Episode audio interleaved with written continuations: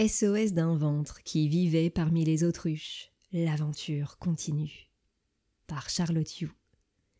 Épisode L'appel du fluide. Ah, je n'oublierai jamais ce moment.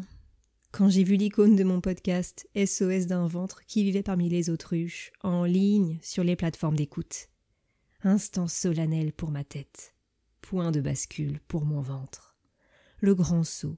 Du pur lâcher prise j'ai senti et j'ai vu distinctement la petite Charlotte, l'adolescente et l'adulte déposer chacune à terre un sac rempli de cailloux et de pierres. Quelle libération symbolique du poids des non-dits.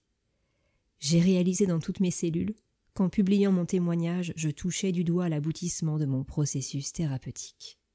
Soleil dans mon ventre.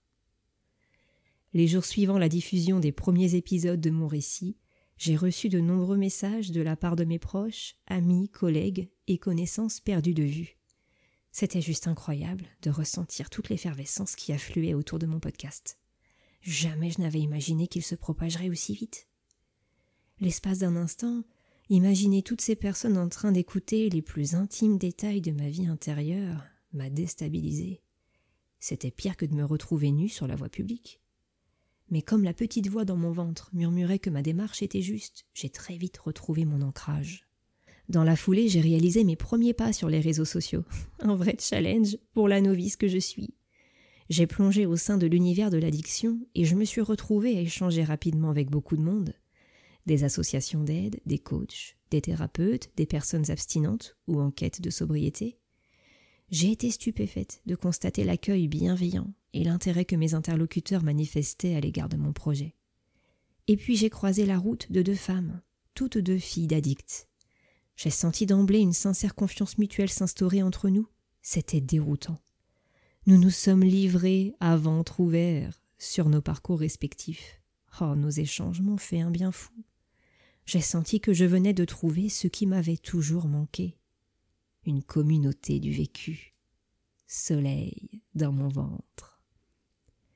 Quelques jours plus tard, au volant de ma voiture, je repensais à l'histoire de vie de ces deux femmes, au point commun qui nous liait toutes les trois. La sempiternelle question du devenir de la relation avec notre parent alcoolique. Et tout à coup dans ma tête, j'ai vu apparaître trois mots en lettres capitales.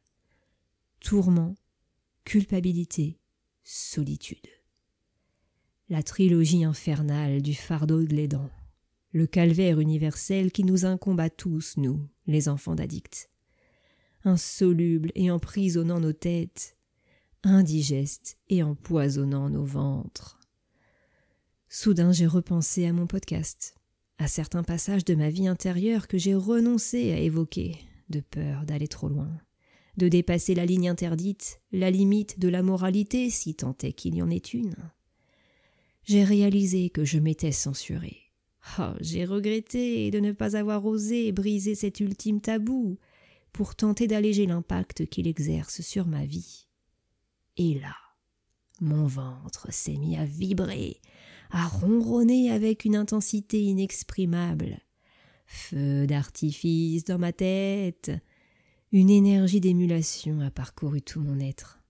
J'ai senti un large sourire se dessinait sur mon visage, l'inspiration pétillait dans mes yeux.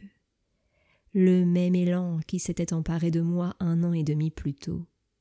Le top départ du processus de création, celui que je nomme l'appel du fluide. Ça a résonné tellement fort en moi. Alors je l'ai accueilli. Où va-t-il m'emmener? Ça je l'ignore.